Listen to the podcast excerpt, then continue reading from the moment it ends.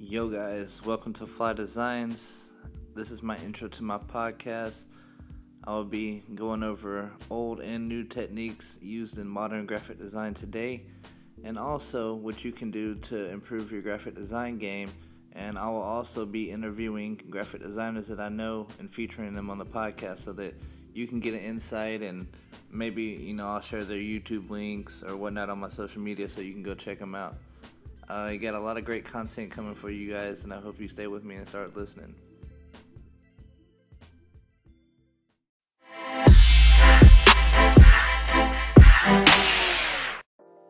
Yo, guys, welcome to the first episode of my podcast, Fly Designs.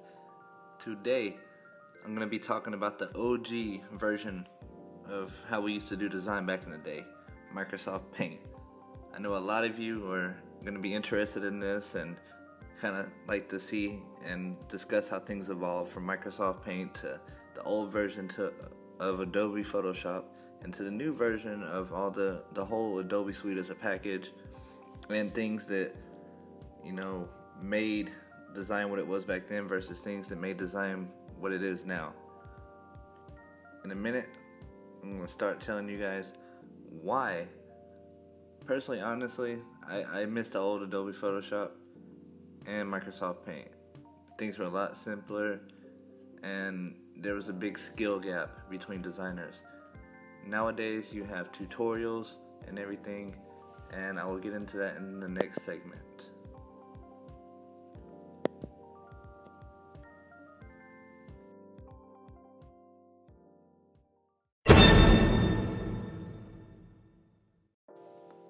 This first episode isn't going to be that long, but we have to discuss Microsoft Paint and how it was a useful tool back in the day before the Adobe suite came along and you know you could go more in depth and build layers upon layers you know and kind of integrate all your design so that you could you know make a masterpiece and really separate yourself from the, the group of other designers out there. Microsoft Paint I don't remember the exact year that you know it was introduced but it came it came with windows and everything and you know that kind of birthed the graphic design age you know.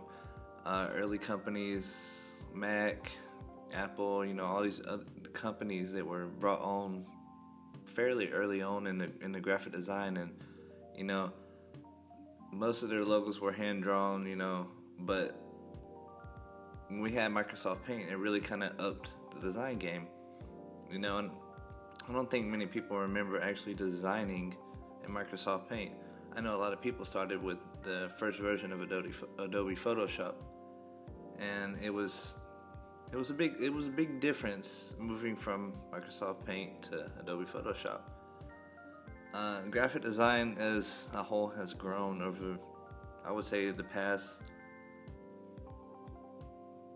I guess, couple decades and it, it's continually evolving.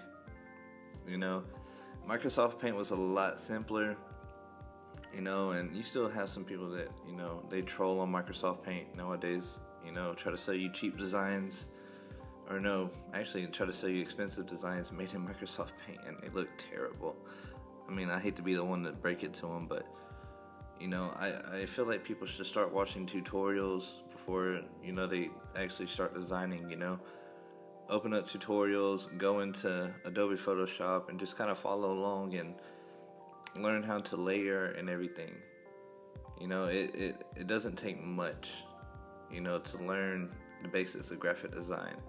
You know, and part of it is being an artist, you know. You're creating art you know, whether it's social media, logos, mascot logos for esports, you know, professional sport teams or whatnot, you know, you're making art.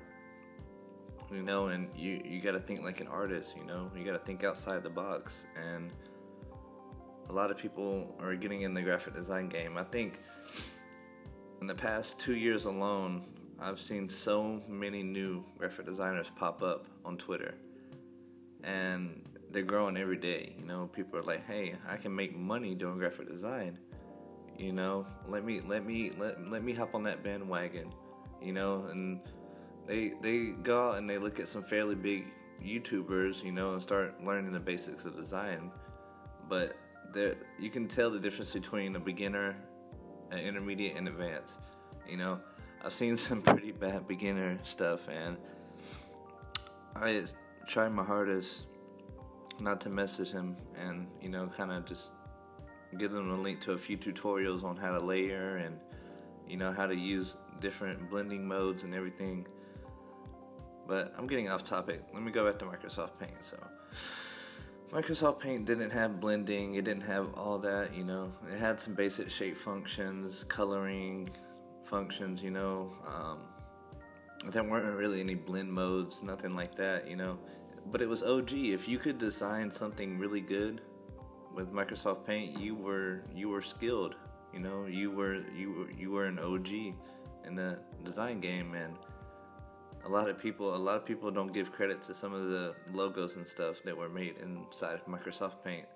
I mean, of course, over the years, as things have gotten better, lo- logos have been put into the newer programs and modified and everything. But still, some of these OG logos of these, you know, now billionaire companies were made in Microsoft Paint. That has been the end of this first episode. I hope you guys enjoyed. I'll be back tomorrow with another episode, and we're going to be starting with Adobe Photoshop, the first version. I hope you guys tune in. Peace. I love y'all.